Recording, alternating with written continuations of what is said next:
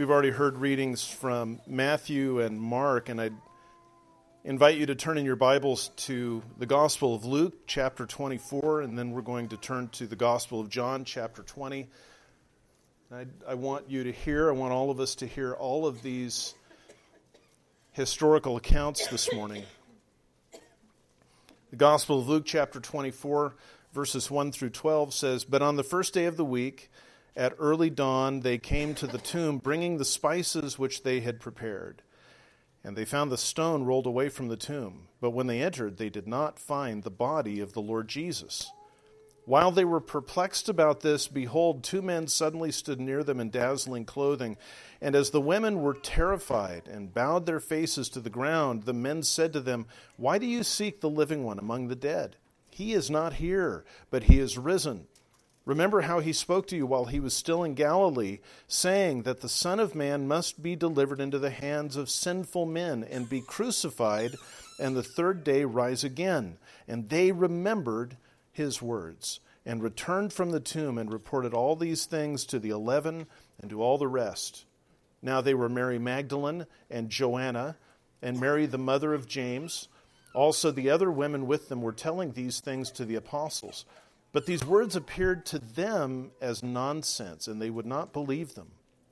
But Peter got up and ran to the tomb. Stooping and looking in, he saw the linen wrappings only and went away to his home, marveling at what had happened.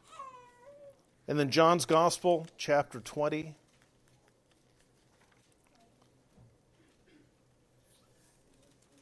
Now, on the first day of the week, Mary Magdalene came early to the tomb while it was still dark and saw the stone already taken away from the tomb.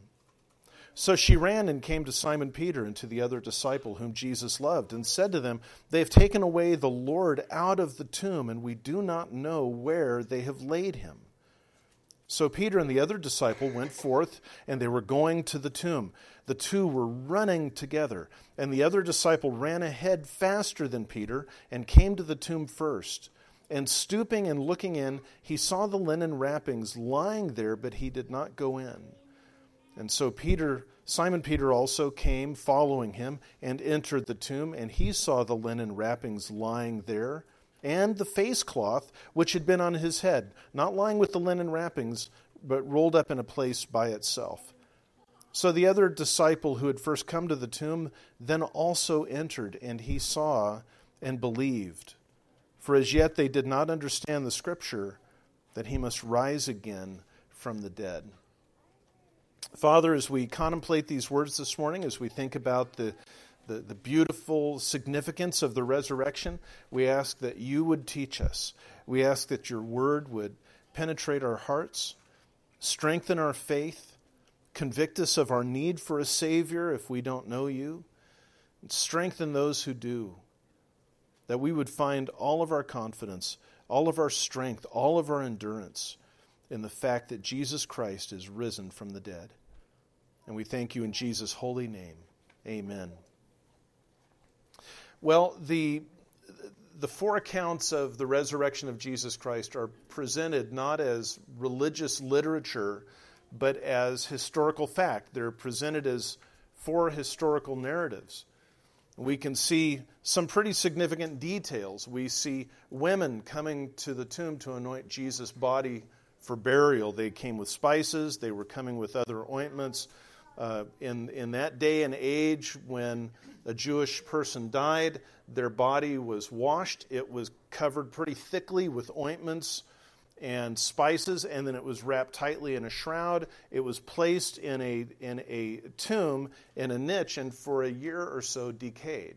And then the family would come back after about a year. They would remove the, the, what remained. They would clean the remaining material off of the bones, and then they would place the bones in a what's called an ossuary, a bone box that was maybe 24 inches long and 12 inches by 12 inches, and then that would be placed in a, a niche. The women coming to anoint Jesus' body are not coming to celebrate his resurrection. They thought he was dead. In fact, one of the Gospels says that as they were on the way, they were asking, Who's going to roll this stone away for us? This is actually a fairly good depiction. The, the entrance into the tomb itself might have been three feet high and two feet wide, and there would have been a, a stone of limestone or granite, maybe six inches thick, usually cut into a circle that could be rolled away. It was cut into a circle because that much stone would weigh hundreds and hundreds of pounds, maybe as close to a thousand pounds. And the women say, How are we going to get into this? And when they get there, they find that the stone is rolled away, and they see angels who uh, have the appearance of men. Uh, we're given the names of the women who were there Mary Magdalene, Mary, the mother of Jesus, who is also called Mary, the mother of James the Less, and uh, of James and Joseph. We see Mary, the wife of Clopas, Mary, the mother of James and John. Uh, Joanna is mentioned. She was probably the wife of one of Herod's officials, which is an interesting idea. A woman named Salome, and some are unnamed. And they, they see it and they experience it as a, as a historical moment. It's taking place right before them. They run back to tell Jesus' disciples. Jesus' disciples don't believe. Only Peter and John can even be bothered to go investigate, and, and they are, I think it's fair to say, they're going to investigate who has desecrated the, ga- the grave. They're going to see if they can find Jesus' body somewhere because clearly it has been defiled in some way. And when they get there and they, they peer in and they see the, graves, the grave clothes lying there, they went away. And, and John is careful to say in his gospel, he defines himself or describes himself as the disciple Jesus loved. Uh, John says that he believed. So, evidently, even at that moment, Peter just was not sure what was going on. They were very confused the angel did, did a favor to the women. The angel said, Do you remember how he used to say he was going to die and be, be raised from the dead? That's happened. And the women went, Oh. But the angels didn't tell the men that. And Jesus appears to them later. He appears to two of them on the road to Emmaus and takes them through a careful study of the Old Testament scriptures. He appears to the 11 later on that first evening, Sunday evening, in the upper room. He invites them to touch him. Uh, uh, a week or two or three later, as he encounters them, he eats with them. He prepares, prepares breakfast for him for them. He spent 40 days kind of emphasizing over and over again that he really was risen from the dead. That this was not a case of mass hysteria. They weren't mistaken. And it, it clearly takes them time to come to grips with what's happened they've barely cottoned on to the idea that Jesus rose as he said he would rise. And, and I think it's fair to say in that first week or two or three, in those 40 days before he ascends to, to heaven, that what they arrived at is this man who taught us and we love so deeply, who died in such a horrible way, has been raised by the power of God back to life. And when Jesus goes to ascend to the Father on that 40th day, Acts chapter 1 tells the story. They even say, So, Lord, is now the time you're going to restore the kingdom? You're, you're not going anywhere, right? You died and you were buried and you were raised so that you can continue to be with us, and now the kingdom can come. And Jesus says, The timing of the kingdom is none of your business, it's my Father's business. You do what I've told you to do. And he's taken up into the clouds away from them. What do they do with all of this information? Well, it's actually okay because Jesus had said in John chapter 16, I have many more things to say to you, but you can't bear them now. But when He, the Spirit of truth, comes, He will guide you into all truth. He will Uh, not speak on his own initiative, but whatever he hears, he will speak. He will disclose to you what is to come. He will glorify me, for he will take of mine and will disclose it to you. So Jesus says to them, I'm leaving. I'm going to send the Spirit of truth, the Holy Spirit, but I am still your teacher. He is going to communicate to you what I wish for him to communicate to you. And praise God, as, as the life of the church went forward, once the Holy Spirit had come, as the gospel was preached, the Spirit increased their understanding about what the resurrection means. Until Paul comes to write 1 Corinthians. And in 1 Corinthians 15, I invite you to turn there. In 1 Corinthians 15, the Spirit of God finally gave the church a comprehensive statement on the resurrection. Now, there is no way that we would have enough time in one morning, perhaps in one month,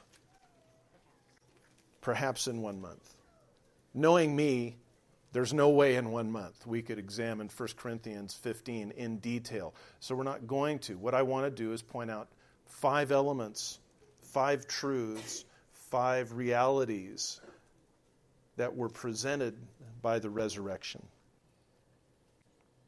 The first one of those is that if there is no resurrection, there is no Christianity.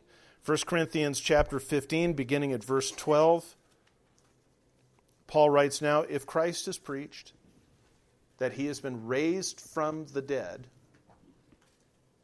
how do some of you how do some among you say that there is no resurrection of the dead but if there is no resurrection of the dead in general, not even Christ has been raised. And if Christ has not been raised, then our preaching is in vain, and your faith is also in vain. So there are some in the church in Corinth who are saying Jesus wasn't raised bodily from the dead.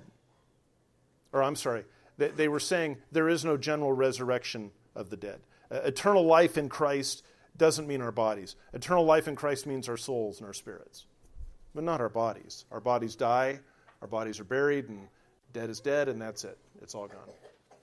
Well, somebody says, do, do you believe that Jesus was raised bodily from the dead? And they say, Oh, yeah, yeah, yeah. And Paul says, See, that doesn't make any sense.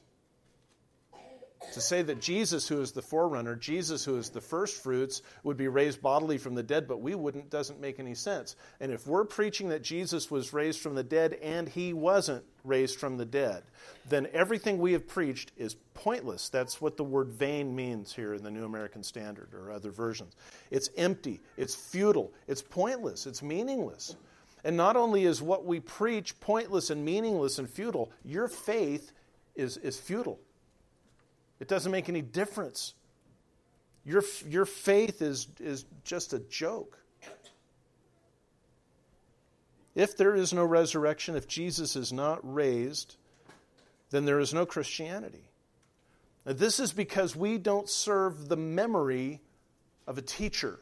We serve and follow and trust in a risen Lord, a living Savior, the one who confronted Paul on the Damascus Road the one who stood with Paul as he faced his trials, the one who appeared to John on the island of Patmos, the one who at this very moment is praying for and interceding for his people and bringing about the salvation of his elect. He is alive. Without his resurrection, we may as well shut the doors, go home, sell the building, get a six pack of beer, and watch football because nothing else matters. The second thing that we see is that if there is no resurrection, then there is no end to sin and death. Continuing on then at, at verse 20, Paul writes, But now Christ has been raised from the dead, the first fruits of those who are asleep. For since by a man, that would be Adam, by came death, by a man, Jesus, also came the resurrection of the dead. For as in Adam all die, so also in Christ all will be made alive. That's, it's important that we understand the idea of categories. The Bible speaks in categories. And here we have two categories all who are in Adam, all who are in Christ. All who are, Adam, all who are in Adam are born dead. We are born separated from God. We are born under the judgment of God because of Adam's sin and our own sin nature, and we prove our own sin nature by our sins. But all who are in Christ will be made alive. And those are two different categories of people. And they, they kind of summarize out this way all who are in Christ were once in Adam, but not all who are in Adam will be in Christ. How do you get to be in Adam? You're born. Natural birth. How do you get to be in Christ? It's a supernatural rebirth because of his life, because of his resurrection. In Adam all die, so also in Christ all will be made alive. Why are we sinners? Adam. Why is there death? Adam. Why is there hatred and war? Adam. Why is there racism, violence toward women and children and the vulnerable? Adam. Why is the world filled with lawbreakers? Adam. We inherit it. It's what we do. We've had about 6,000 years to stop sinning, to love one another, to, to live as God created us to live. We're not there. At the very least, everyone on the face of the earth would have to say, We are not there. And, and frankly, being a cynic, I believe we're getting worse. I believe the further we get from creation and from the life of Christ, the worse we get. I don't think we're getting better. We're getting worse. But all in Christ will live. All who are in Christ because of a supernatural rebirth will live. The Bible teaches that when we're born again in the Lord Jesus, who is the risen Lord and Savior, we become a different kind of person. We become a new creation. Only Jesus' resurrection reverses the fall and takes us out of the kingdom of darkness and puts us into the kingdom of light. Only new life in Christ can free us from the power and the presence and the penalty of sin. Only new life in Christ can free us from the eternal uh, imprisonment of death and give us life that is eternal and unending. By His grace and by His mercy, those effects even begin now. Now, we have to wait until we die and are resurrected for the overwhelming majority of those benefits to be, to be granted to us, but we even begin to see that now as we come into a place of hating our sin more and more, and of loving the Lord Jesus more and more, and showing compassion to others more and more. The adulterous become virtuous. Liars become truth tellers. Addicts are freed from their addictions. The suicidal find hope. Thieves become givers. Racists become lovers. Without the resurrection of Christ, that's not possible. If there's no resurrection, there is no end to sin and death. Third, if there is no resurrection, then there is no kingdom. 1 Corinthians 15 25 through 28 says, For he, Jesus, must reign until he has put all his enemies under his feet. The last enemy that will be abolished is death. For he has put all things, for he, God, has put all things into subjection under his, Jesus' feet. But when he says all things are put into subjection, it is evident that God is accepted who put all things in subjected to Christ, into subjection to Christ. When all things are subjected to Christ, then the Son himself also will be subjected to God, who subjected all things to him, so that God may be all in all. We can say with absolute confidence that Jesus is doing at least two things right now. One, he is interceding for his people nonstop. Hebrews 7 and Romans 8 tell us that. And second, he is actively bringing all things into subjection to himself. That doesn't mean all things in big, broad ways. That means every last atomic particle that was created. That means every last living thing. That means every last human being. Does that mean that salvation is universal? No because bringing all things into subjection into Christ means dividing out those who are wicked from those who are righteous in Christ, so that the wicked go to punishment, the righteous go to eternal life. And when that has happened in its totality, all of mankind now is in its proper place. Well, obviously, if Jesus had died on that rocky hilltop 2,000 years ago and then his body rotted to dust in, in the tomb, or as some would say, rotted on the cross, fell to pieces, and was eaten by dogs, then we can forget every promise the Bible makes about the kingdom of God. If there is no living Christ, then there is no living Lord. There is no one to reign, and there is no one to bring all things into subjection. If Jesus rotted away, if Jesus was not raised from the dead, then the devil won. And the devil is God. And God is the rebel against the devil's kingdom. And the devil put God down. It's that blunt, it's that clear. But because Jesus did rise from the dead, because he is living and alive, he is reigning over all things, including his enemies, and the Father has placed everything into subjection to him, and Jesus is actively bringing all of the, those things into subjection to him now. Now, somebody might say, if he has the power to do that, if that's what he's doing, then why doesn't he just do it all now and bring it into all the evil that we see? And the answer is mercy. The answer is mercy. What if the Lord Jesus had brought everything into subjection and put an end to all things before you were saved? And then you faced eternal hell? Scripture tells us that God is patient, God is waiting for the fullness of his people to come in. And so he endures the wicked for the sake of his own. The fourth thing that we see is that without the resurrection, there is no reason for holiness. Verse 30, Paul asks, Why are we also in danger every hour? I affirm, brethren, by the boasting in you which I have in Christ Jesus our Lord, I die daily. If from human motives I fought with wild beasts at Ephesus, what does it profit me? If the dead are not raised, let us eat and drink, for tomorrow we die. If there is no resurrection, if Jesus Christ is not alive, then this world is all there is. What you can see and feel and taste and touch is all there is. There is no spiritual realm. There is no life to come. There is nothing but this life, and when you die, you're dead. John Lennon saying, Imagine there's no heaven, no hell below us above us only sky. Imagine all the people living for today. I don't have to imagine all the people living for today.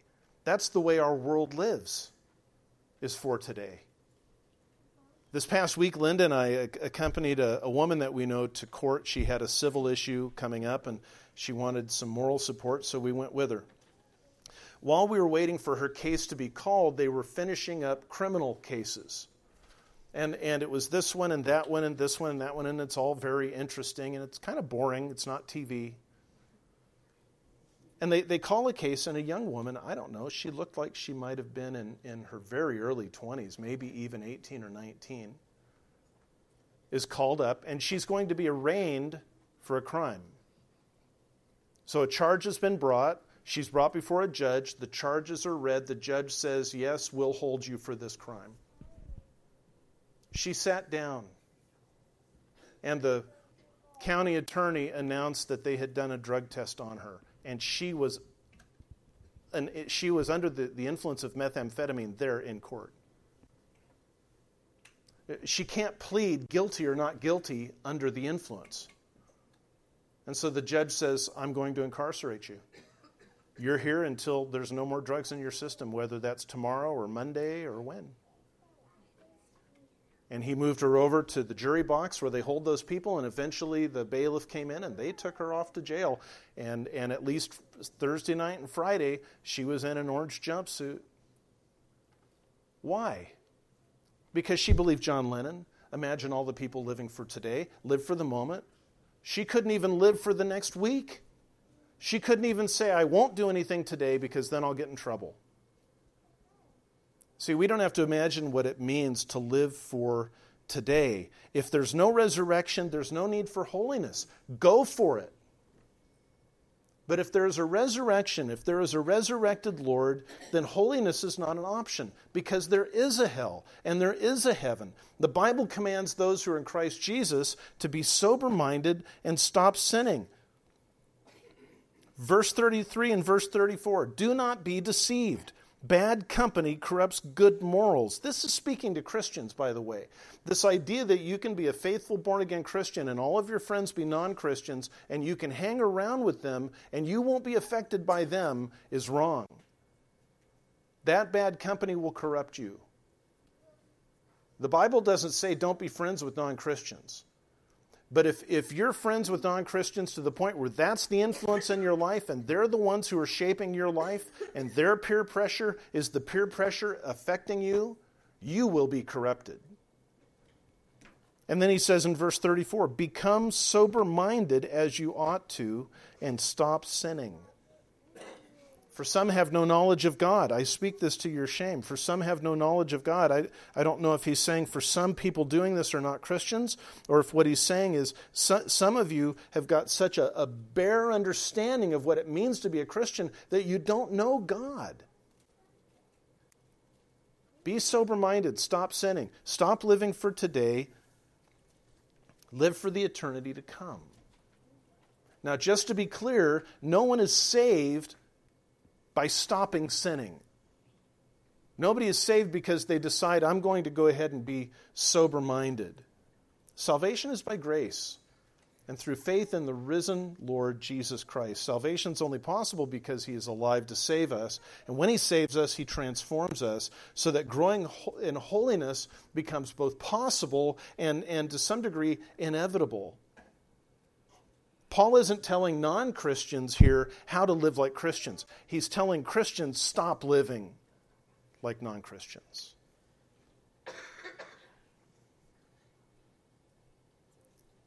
The final thing that we see toward the end of the chapter is that if there is no resurrection, there is no hope.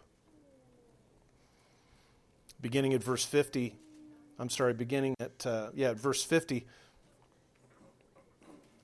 the scripture says, Now I say this, brethren, that flesh and blood cannot inherit the kingdom of God, nor does the perishable inherit the imperishable.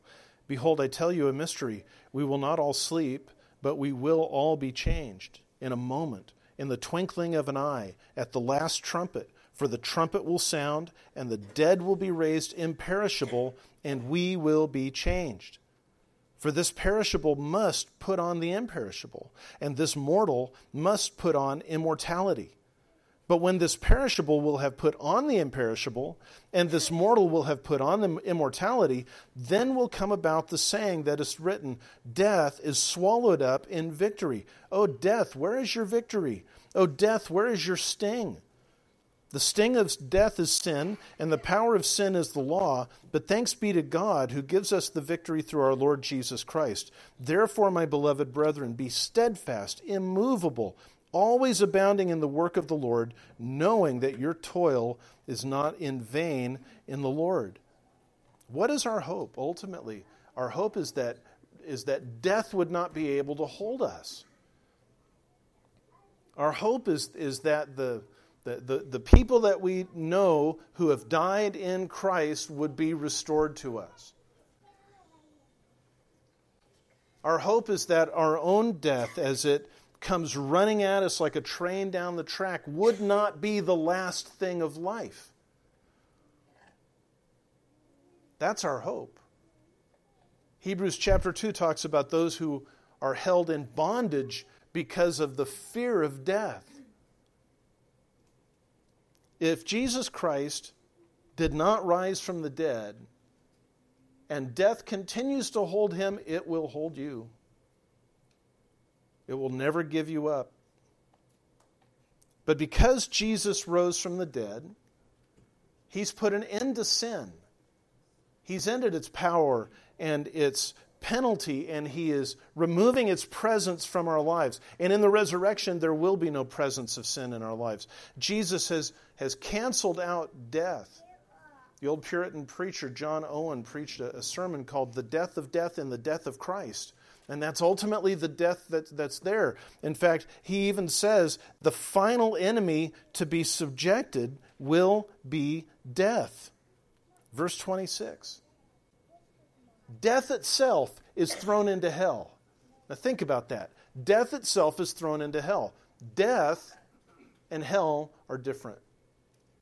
Death itself will be utterly destroyed. Now, he says not every Christian is going to be uh, is going to die. Verse 51, we will not all sleep. We will not all die.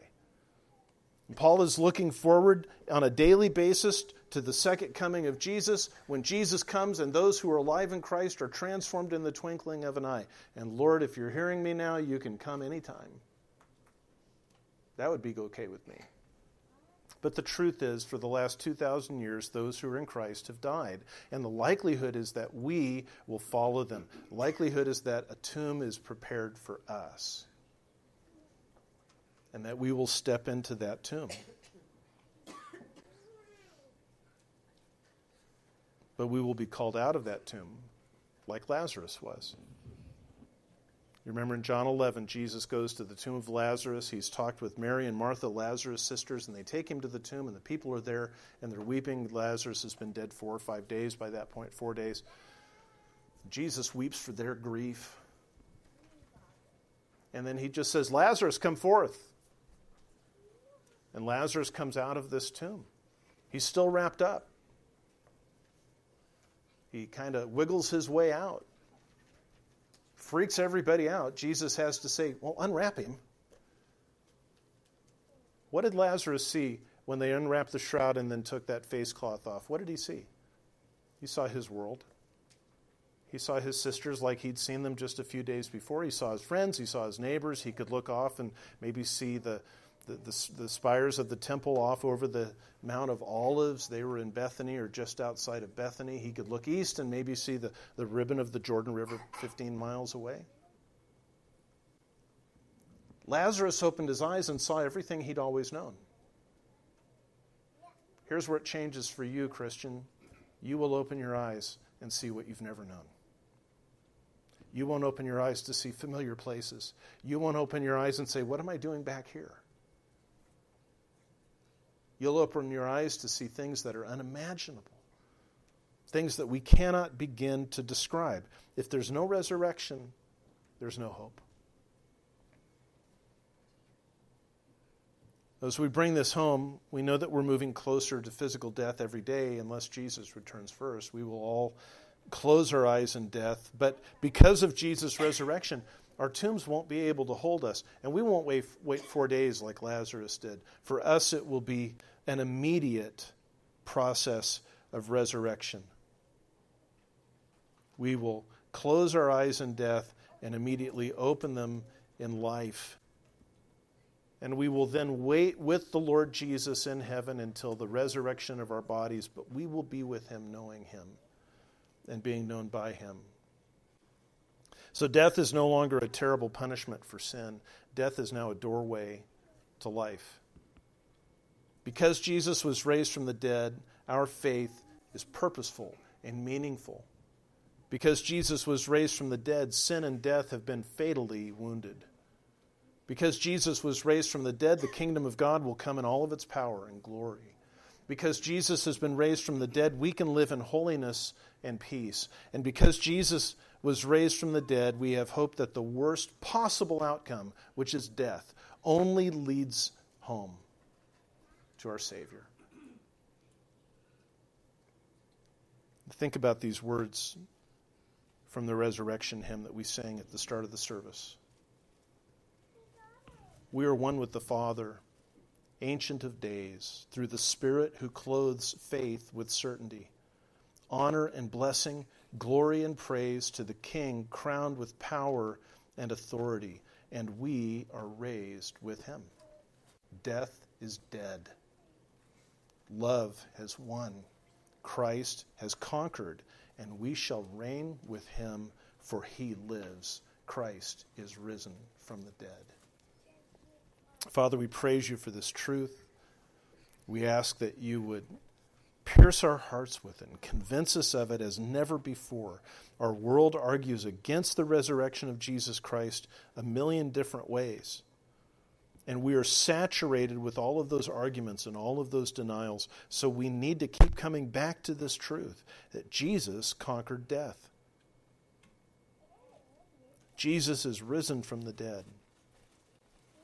We serve a risen Savior. And for that, this morning, we give you thanks. And in your holy name we pray. Amen.